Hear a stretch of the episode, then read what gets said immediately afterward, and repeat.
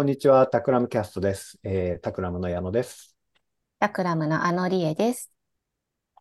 Takram のやちおです。はい、こんにちは。はい、えっ、と、第4回目の、えー、 Design for Culture Takram の作り方ですが、えー、2回目、実質こう1回目となる第2回は余白について、その次が全てを先回りしないっていう話をしていて、で、まあ、タクラムはこれまでちょっとユニークな制度やルールがあるっていうところから、まあ、組織づくり、カルチャーづくりをどういうふうな、えー、デザインをしていってるのっていうところをですね、カジュアルに話していく、まあ、プログラムなんですけれども、第4回目は、声にならない声を聞く。割とこう、王道な感じがしますけれど。そうなんですよね。声にならない声を聞く。これは、まあね、言ってみれば当たり前の話かもしれなくて、まあ、聞いている方々にはね、社会に説法的なところがあるかもしれないんですけれども、まあ、改めて、この今回お話ししているシリーズで、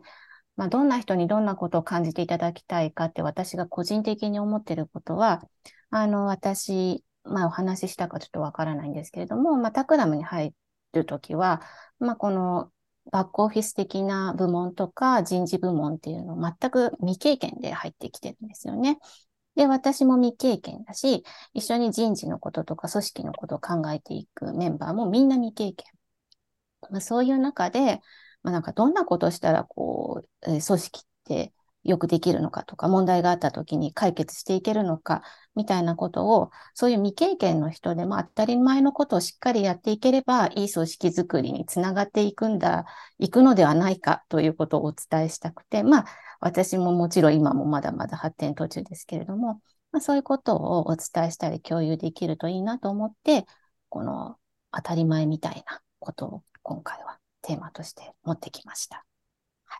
なるほど。結構深そうですね。なんかその、タクラムってこう、今も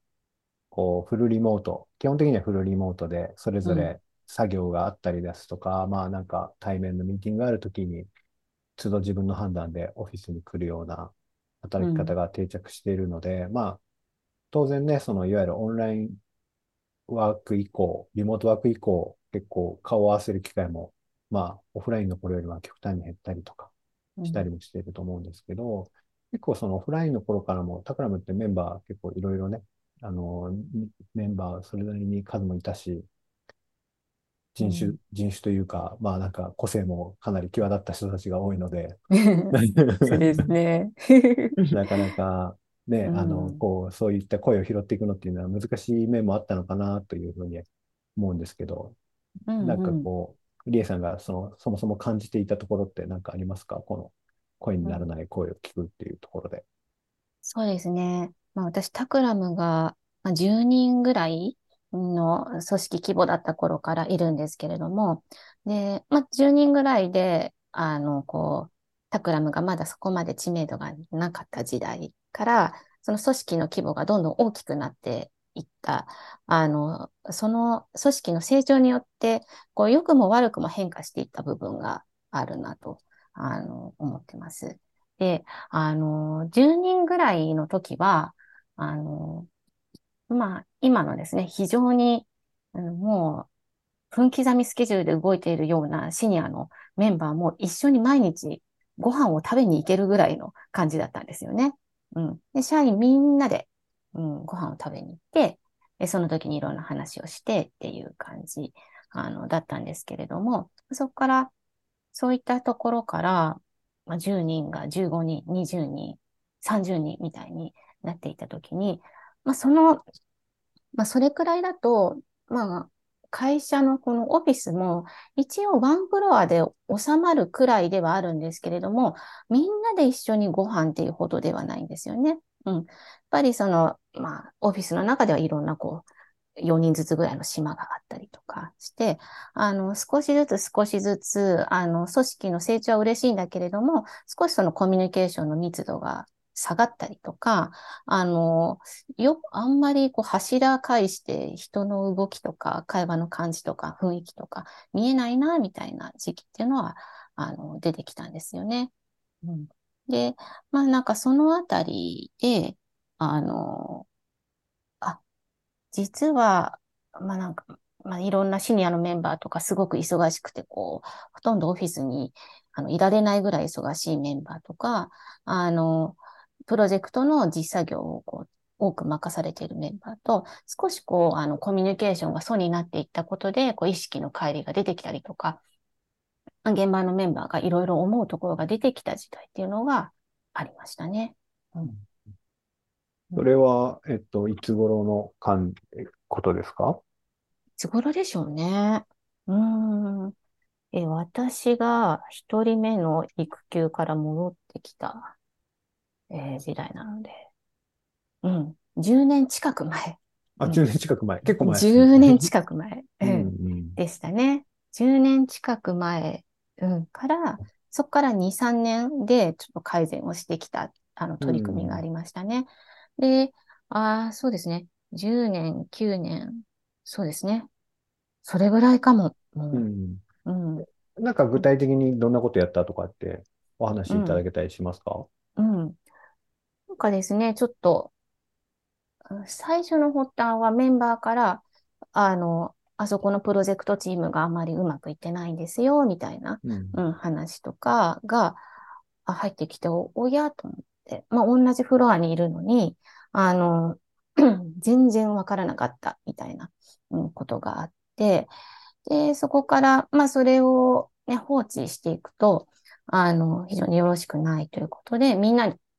その、まあ、席周辺の人とか、あの、どんなことがあったとか、どんな雰囲気だったの？みたいな話を、あの、一人一人ヒアリングをしたっていうことがありました。で、それを、まあ、今、あの、一緒にいろいろやっている、こう、えーまあ、竹澤壮子ちゃんっていう、うん、人と二人で一緒にヒアリングしてて、あ、これはちゃんとこういった、あの、直にヒアリングをしたりとか、今何か問題がないのかとか、そういう話を直に聞く機会って本当に大事だなっていうことを、なんかお二人でこう確認し合った時だったんですよね。うんで、それを機に、あの、何はなくとも、あの、定期的に、あの、みんなにカジュアルに最近どうなのっていうことだったりとか、あの、まあ、プロジェクト、えーリーダーへのフィードバックっていうのはみんななかなか普段直接できるわけもないので、まあ、そこが、あの、何か思っているところがあったら、あの、しっかりプロジェクトがうまく回るように、あの、まあ、プロジェクトリーダーはリーダーに、プロジェクトリーダーはメンバーに、あの、思いを伝えると。いうか、フィードバックをするみたいな、あの、機会を、まずこのヒアリングを始めて、みんなの声を集めるところから、あの、フィードバックを建設的にしていくっていうところの取り組みを始めていきましたね。うんそう。で、まあ、これ、まあ、ヒアリングって言っても、まあ、あの、みんな、あの、本音で 話してもらわないと、あんまり意味がないんですけれども、みんな本音を言って、あの、まあ、皆さん、すごく、性格のいい人たちばかりなので、あの、嫌な、すごく否定的な不満ばっかりを言うとか、そういうことはあんまりないんですけれども、あの、こんなこと言っていいのかな、あんなこと言っていいのかな、みたいな、こう、心配、うん、があったりして、本音を言えないと逆に組織の改善につながっていかないので、あの、できる限りみんながリラックスしていったり、あの、みんなの本音というかね、実態を話してもらえるように、こう、ランチですごくこう、カジュアルに話を聞いたりとか、まあ、その手前で普段から一緒にランチを行って、あの、カジュアルに話ができるっていう関係も作っておくということも大事だと思うんですけれども、まあ、そういった活動をしていて、みんなの声を拾っていったっていうのを、あの、そこから皮切りに、えーそうですね、4、5年やってたかなと思います。うん。それって、あの、T by T の原型だったりもするんですか？TYT の原型、ああ、でもなんか、それもあるかもしれないですね。なんか今まであんまり思ってなかったんですけれども、意外にそのヒアリングランチを、なんか私がこういろいろこうピックアップして5人ぐらいのグループを作っていったんですけれども、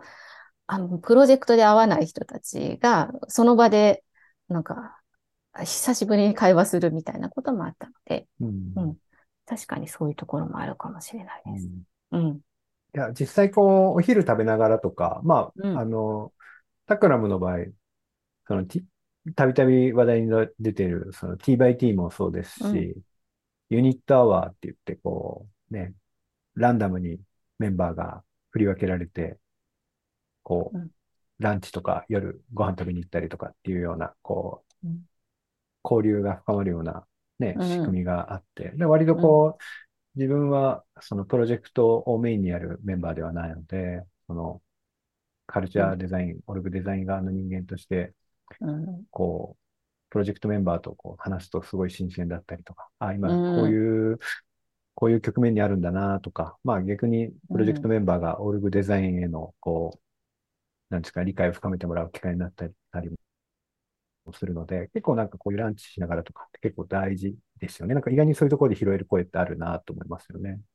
そうなんですよね。あの、一昔前だと、まあ、タクラムにはありませんでしたけど、こうタバコルーム、タバコ部屋みたいなところが 会社の中にあって、そこで、なんかね、みんなタバコを吸いながら休憩をして、なんかこう、いろんないいアイディアが生まれたりとかっていう、うん、話もあったりするますし、あとご飯を食べる、誰かとご飯を食べに行くっていう行為自体が、もうちょっと心理学的に、あの、仲良くなるっていう気持ちが働く、あの、シチュエーションなんですよね。うん、だから何かもしかしたらちょっと硬くなっちゃうかもしれない。けど本当はカジュアルに話したいみたいな時は、こうランチを積極的に活用するっていうのをやってますね。うんうんこのランチをやっていくときに、こう、まあ、なんでしょうね。これって直接フィードバックというよりは、なんか、まあ、リエさんがクッションになったりとか、そういうケースもあるんですか？そうですね。あの、まあヒアリングランチと呼んでたんですけど、そのグループ4、5人呼んで、あの話を聞く。まあその時にすごいログも取ったんですよね、その場で。うん 食べながら？そうです。忙しいですね。忙しかったかも。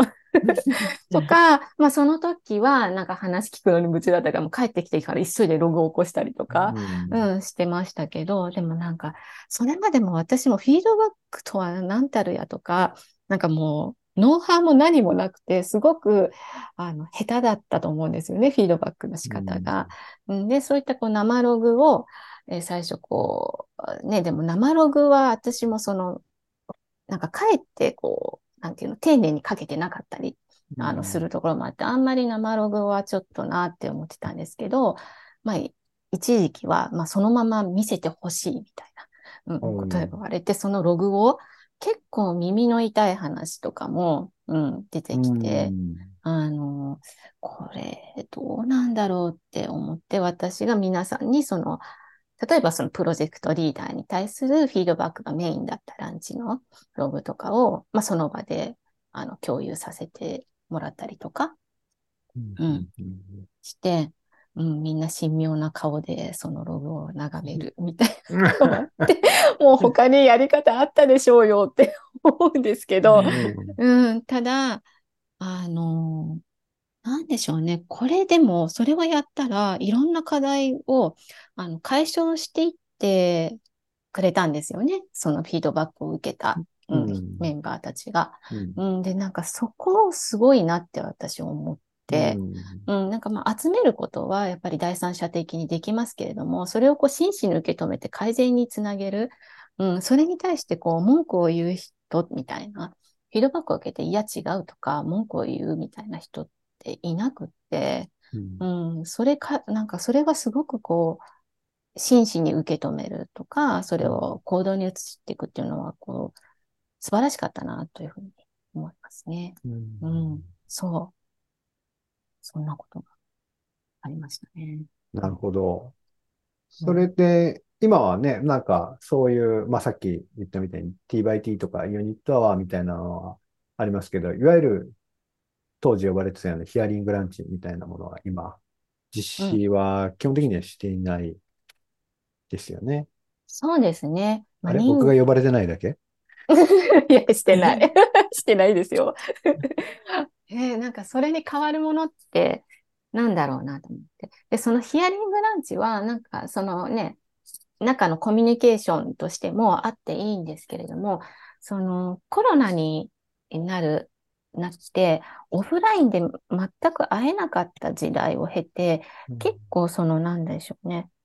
そのオフラインが難しくなった時代からさらに組織規模が大きくなってきた時代っていうのをこう経て、あの、やり方をアップデートしてきてるっていう感じですね。うん。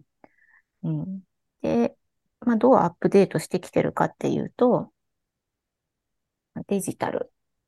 デジタルの活用っていうのが一つ。あともう一つは、あの、そのコロナ禍に入る手前で、まあ、タクラムが、まあ、それまで入れてなかったワンオンワンを導入したんですよね。で、それは、あの、コロナ禍になったからではなくて、その手前からちょっと組織規模が大きくなってきたということもあって、あの、ワンオンワンを導入して、あの、定期的にあの相談をしたり、会話をしたり、キャリアの相談したりみたいな、あの、機会を作っていくっていうことを、あの、計画していて、まあ、そのワンオンワンの導入と、えー、デジタルの活用っていうのが、あの、おそらく具体的なアップデートだと思いますね。うん、なんかそのデジタルの活用っていうのは具体的にどううん、どういったことなんですか？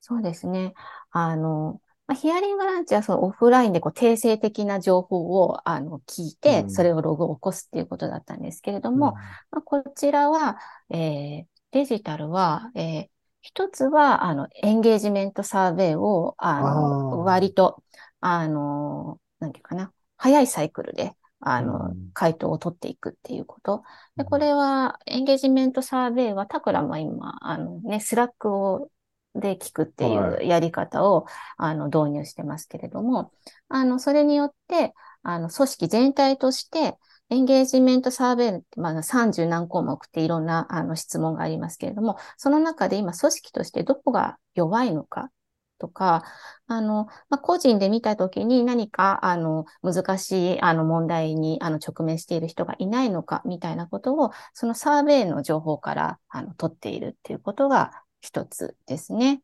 はい。で、エンゲージメントサーベイって絶妙なタイミングで送られてきますよね、いつも。あ、本当ですか？あの、ウィークリーオールハンズが始まるちょっと前に来るから、はい。準備している間に回答したりしてるんですけど、やちさんとかちゃんと回答してます？あ、してますよ、してますよ、してます。あ、今止まった。そう。で、で、これは本当に、あの、あの評価とかね、もう何にも関係ないので、うん、本当にその組織の今課題をあぶり出すための大事な指標になっていて、うん、それを率直に皆さんに回答してもらうっていうことが一つ。うん。あとは、えー、今、ピアレビューっていう、あの、はい、あの仕組みがあって、これは、あの、まあ、お仕事一緒にした人に対して、あの、どういうパフォーマンスを発揮していたかとか、何かコメントしてしたいことがあれば、あの、コメントをするみたいな、そのレビューを書くっていうタイミングを年に1回設けていて、それの、まずあ、それをすると、あ、ちょっと伝えきれなかったこと、ここで書いとこうかなとか、ちょっとここを修正してもらえると嬉しいな、みたいなことを書けるタイミングとして、あの、置いてありますね。はい。まあ、それを、まあ、タコラの場合、紙、もちろん紙ではなくデジタルでやっているということで、うん、はい。活用してるっていう感じですね。うん、はい。うん。で、うんうん、そうそう、まあ、エンゲージメントサーベイはね、あの、ヒアリングランチは、まあ、定性的な情報は取れるんですけれども、なんていうのかな、何が今問題なのみたいなことを定量的には測れなかったので、はい。サーベイはそこが定量的に測れるっていうのは、すごくいいところだなと思ってますね。うん。ワンオンワンって結構最近だったんですね。なんか自分が入った時にはもうすでにあったんですけど。そう、そうなんですよね。ワンオンワン。うん、最近、3、4年前ですよね。うん、うんで、まあ、タクラム上司と部下っていう関係がないので、あの、誰かとこう継続的に、あの、コミュニケーションを取ったりとか、なんか上司が部下をサポートするみたいな、あの、仕組みがないあの組織なんですけれども、やはりあの組織が大きくなっていく中で、あの小さい時はね、あのいろんな会話が密に生まれていたから、うん、あの自然とそこがサポートし合えるみたいなあの状況もあったかと思うんですけれども、大きくなっていた時に、やはり仕組みとして導入する必要があるなということで、上司と部下じゃないんだけれども、メンター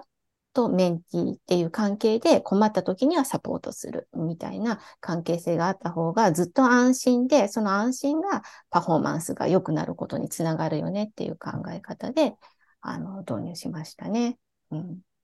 あれって組み合わせの妙もありそうなんですけど、ああ、そうですよね。上司と部下じゃないのに誰と誰よっていううん。感じですよね。うん、最初はね、あの、このワンオンワンを導入したときには、まあ、結構限られたシニアのメンバー、うん、で、あの、まあ、人数をなるべく均等に、あの、分担できるように、あの、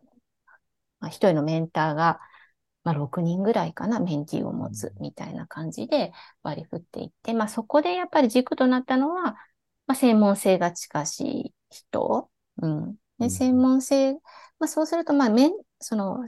相談事って、あの、まあ、実際の業務の相談事もみんないっぱいしたいんですよね。うん、自分が作ったアウトプットどう思うかとか、まあ、そういったことを考えると、あの、そうじゃない相談事もできるし、業務の、あの、フィードバックももらえるような、あの、専門エリアの先輩に当たるような人をまず組み合わせたっていうところがありますね。うん。ただね、矢野さんうんはちょっと、えそういう専門性のね、先輩が いないので。そうじゃない。うん。うんうんですけどね。うん。いや、なんか、その、ね、自分の場合は、えーまあ言、言言ってもこれ大丈夫ですよね。あの、僕は渡渡辺さんがメンターなので、まあ、なんていうんですかね。うん。その、編集と同じ、え僕は編集者なんですが、編集者としてのラインではなくて、またちょっと違うところから、あの、指摘というか、まあ、こういう話あるよとか、まあ、なんかどうしたいのとかっていうふうに話して、話ができるので、まあ、なんていうんですかね。まあ、なん出版社にいれば多分周りは編集者しかいないので、まあ、多分そのような、多分同じ領域のメンター、メンティーっていうのあったんでしょうけど、まあ、タクラムならではのこの領域の広さで、なんかその編集っていうのをこう拡大解釈した上で、いろんなアドバイスもらえたりとか、まあ意見ですね、うんうん、もらえてるなっていうふうに思っていて、まあなかなか面白い制度だし、組み合わせも、今はね、例えば CG デザイナーのレナさんが、あの、プロダクトデザイナーの直脇さんに、うんうん。こう、メタメンティやってもらったりとか、ちょっとこう、領域が、こう、うまく、なんですかね、何週目かで、ね、あの、うん。チェンジしてもらってる人とかもいるので、そうですね。組み合わせが面白くなってますよね。そうそう、そうなんです。最初はね、その、まあ、専門領域が、ね、同じ先輩がいるときは、そういう方をあのメインに組み合わせてたんですけれども、あのーまあ、いろんなメンターと話をすることで、こうね、違った観点で話ができるっていうメリットもあるので、あの、割と積極的に1年、2年、同じ方でメンターをやったら、あの、チェンジするっていうことを、あの、後押ししてます。アンケートを取って、えーあの希望を変えてもいいかどうかみたいな希望を取って、組み合わせを再検討してたりするんですけれども、そこでね、あの、越境してここ学びたいんです、みたいな、うん、そのうん越境先の人をメンターとして指名をして、うん、く、くれるメンバーもいますし、うん、そうですね、レナちゃんとかは入った時に、あの、まあ、CG デザイナーとかグラフィックデザインっていう観点もあるけれども、タクラムのプロジェクトを意識すると、プロダクトデザインとかビジネスデザインみたいなところの観点も持っているえ人がメンターだとそれもすごく良さそうということで、あの、組み合わせ決めた記憶がありますね。うん。なんか、越境するとホームステイしているみたいで面白いですね。ホス ホストファミリーのところにお世話になってるみたいな。そういう感覚ですか。うん、うん面白いなと。うんうんうん。え、やつさんはどんな話するんですか？ワンオンワンで。あ、私ですえーよ。私は、私ね。私はなんか、リエさんがあ、リエさんなので、そうなんです。うんいや、なんですかね。いや、リエさんがね、めちゃめちゃなんかね、引き出してくれるんですよ。どんどんどんどんだからそこでいろんな、なんですかね。いろんなことですよね。だから私はすごくね。助かってますね。その時間がなんかリラックスの時間であり、何でも話せるみたいな。ありがとうございます。あやこちらこそありがとうございます。そういう、何でもっていう時間です、さ私すは。がコーチ、コーチングもリードしてるだけあって。いやいやいやありがとうございます。本当に。そう。あのね、あの、メンティーと話す時間、メンターにとってもすごく大事だと思いますね。う。うんん。うん。あの、なんかサポートしてあ、あげる側とも限らないというか、うんうん。なんかその、メンターもメンティーの話から新しい観点をもらえる、あの、うんいい機会だなというふうに思っていて、うん、私もね、もちろんヤッチーさんとはリラックスの 場でも、ヤッチーさんとの会話は、うん、ね、2週間に1回ですけどね、もうめっちゃくちゃ喋り倒しますよね。ねう、うんん。うん、ねでも、いあの、いろんな制度を組み合わせてね、1on1に T by T でなんちゃらかんちゃらとか、なんかみんなやってますよね、 Slackで。うん。うん、そうですね。そうそう。まあね、今、コロナ禍経て、今、なんていう時代ですかね、アフターコロナなんか、うん、まあ、オフラインとオンラインを上手にこう組み合わせて、あの、うん。自分たちが快適なように、あの、まあ、そういうワンオンワンについてもデザインしていってもらいたくって、うん。うん。あの、基本はね、まあ、 Takramの場合は2週間に1回30分は話しましょうねっていうのが、うん。あの、ボトムでありますけれども、あの、ワンオンワンをね、ランチでやって、さらに深い話をしたりとか、忙しい時は、 Zoomで、みたいなことをうまくやって、あの、楽しそうにしてるメンターメンティーの写真が最近よく上がってますよね。うんうん。嬉しい。どうですか？実際にその、まあ、ある種10年ぐらい前に、なんかちょっとこう、ひょっとしたら声が拾えてないかもな、みたいなところから、こういろいろ試みて、ラン、えーヒアリングランチをしたり、うん。うん。うん、今回のこのコロナ前にうん導入し始めたワンオンワン、メンバー同士のワンオンワンとか経て、なんかこう、メンバーの変化って感じたりしますか？そうですね。その、その昔の声にならない声をこう聞きに行かなくてはならなかった時代。うん。まあ、まず、あの、そういうことって多分いろんな会社さんで起きているような気もしていて、うんあの、みんなそんなに表だってすごくこう不満を言ったりとか、なんかこうトラブルが起きてるっていうわけじゃないんですけれども、なんとなく何か思ってる、あの時ってあるんじゃないかなって思いますね。で、それを放置していくと、それは結構、あの、後々大きな問題になっていくはずで、うん。だから何はなくともそういう場が必要なんだっていうふうに気づき、それに対してこうみんながこう、えあの自分の状況やこう会社を良くし、組織を良くしていこう、タクラも良くしていこうみたいな、うん、あの、動きには、えつながっていったなと思いますし、まあ、それをこう受け止めるシニアのメンバーも、あの、すごく、なんていうのかな、うんプロジェクトがさらに、あの、良くなっていったんじゃないかなと思うんですよね。みんなからのフィードバックをもらって。うんうん。で、あの、まあ、なんかその、そこにまずこう気づき、アクションを起こしていくっていうことは大事で、まあ今オンラインにがメインにはなっていますけれども、あの、常に、あの、まあワンオンワンとかも活用して、相手がどういうことを感じているのかっていうのをしっかり傾聴する。まあ、タクラムのワンオンワンはもうまず傾聴だ、みたいな、あの感じにはなってるんですけれども、うん。まあなんかそういう、こう、声にならない声を聞くところから、そのワンオンワンで、お互いそれをしっかり伝え合うとか聞くとか、えっと、課題をちゃんと認識して解決していくみたいなところに、あの、つながっていったかなと思いますね。うんなんか今後、こう、チャレンジしてみたいこととか、さらにこう発展させてみたいこととかってありますか？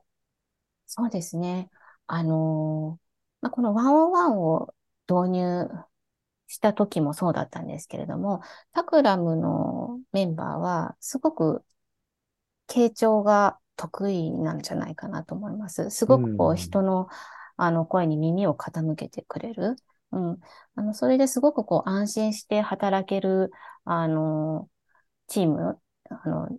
タクラム全体がそういうチームになってるんじゃないかなというふうに、あの、思うんですけれども、あの、苦手なことが一つあって、それは、あの、フィードバックなんですよね。うん。で、あの、相手のためにもっとこう、何か言ってあげたいんだけれども、あの、うまく傷つかないようにとか、建設的に伝えるのがなかなか難しいとか、うん。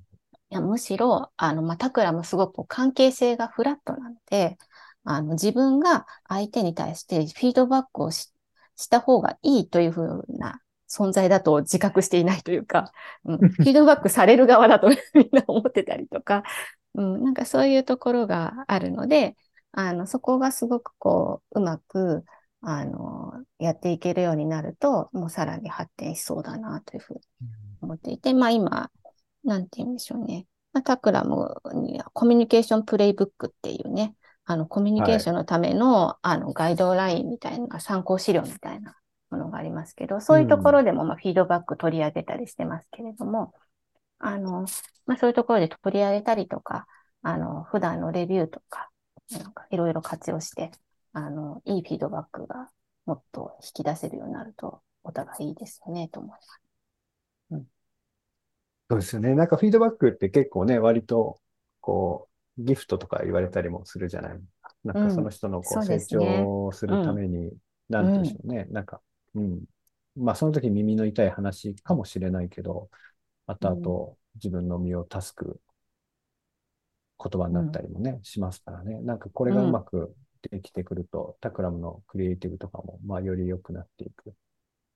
だろうし、まあチーム全体としてのこう空気というかね、バイブスみたいなのも作られていくのかなっていうふうに思いますよね。うん。まあ、ギフトっていう言葉いいですよね。なんかこう、フィー、これね、フィードバックって意識しすぎるのもなんか違うんじゃないかなとはうん思っていて、まあ、あの、ちゃんとその自分がやってきたアウトプットとか自分の振る舞いをこう一旦手放して、うん。なんていうのかな。みんなでこう、これってこうだよね、ああだよねっていう話がすぐにできるとフィードバックっていうよりは、こう、インタラクションとか、うん。あの、うん、建設的なディスカッションになっていったりもするので、うん、ね、そこのと捉え方とか、ううんまくやっていきたい、うまくやれるようになりたいですね。うんいや、なんか自分はもうここうん。2年ぐらい入った、まあ、わたら割と新しめのメンバーで、タクラムってこう、まあ、チームとしてはこうすごく安定しているようには見えるんですけど、なんかやっぱりこううん。日々、こう、なんですか、やっぱり組織って生き物だなっていう感じがしますよね。なんかこう、うん。変化している、ある種、うん。こうちょっと引いたところから見ると、まあ、刻一うん。刻とこう変化しているんだなっていうのをね、うん、まあ、制度もそうですし、まあ、リエさんの言葉からもなんか感じるので、まあ、その、それをこう、その変化をこう逃さないように、どのようにこう、なんていうんですかね、あの、コミットしていくのかっていうのがね、すごく大事なんだろうなっていうのは、今日のお話ですごく感じたところですかね。うんうん。そうですね。あ、あとそう。あの、フィードバックで一つタクラムで今大事だよねって考えてるのは、はあの、フィードバックは成長のための、まあ、ギフトで、こう待ってるだけじゃもらえないってい。いう、自分からこう取りに行こうと。うん、うん。で、こう自分からここの観点、フィードバック欲しいんですけどっていうと、あの、それを聞かれたメンバーは喜んでやってくれるんですよね。うんうん、うん。なんかそれも一つこう大事な視点として、あの、根付いていくといいなと思ってます。そうですね。なんかそれがもっと、なんですかね、いろんなメンバーに広がっていくと、うん、まあ、いいなっていうのは僕個人としては思うし、うん。まあね、まあそこで押し付けないのもタクラムっぽいっちゃタクラムっぽい。うん、タクラムっぽい。選んでいいよとかね。うん、そうですね。うん、まあでもなんか、今後ね、まあ多分、回を追っていくと、そのコミュニケーションプレイブックも発展していくので、またフィードバックについてのあり方とかも、うんまあこういうね、このポッドキャストで取り上げる機会もあるのかなと思うので、まうたんその時にそはいの内容を深掘りさせてもらえればなというふうに思いまはいす。。はい。お願いします。時間もそろそろ良くなったので、えっと、じゃあ今日はこの辺で、はい、終わりにしたいと思います。はい。タクラムキャストでは、えっと、ハッシュタグ、えー、タクラムキャストをつけて、えー、X にポストしていただけたらメンバーが、えー、一つずつ目を通して、えー、ポッドポッドキャストの、えープログラムに反映させていますので、ぜひ、えーご意見、ご感想などいただけたらと思います。では、また次回よろしくお願いします。よろしくお願いします。